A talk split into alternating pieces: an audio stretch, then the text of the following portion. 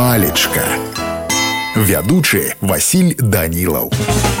Прывітанне ўсім. Сябры сёння з вами разбярэм слова тапчан тлумачэнні словы наступныя. Першае. Нізкі ложак з дошак на козлах на цэментаванай падлозе стаяў дзеравяны тапчан койка пісаў колас. Другое значэнне слова гэта пакаёвая шырокая лаўка звычайна са спінкай. На куце под абразамі стол стаіць як пан. Дзве пры ім таўстыя лаўкі і адзін тапчан а гэта ўжо купала. Ну, мяне на сёння ўсё. Добрага вам настрою і нясумнага дня.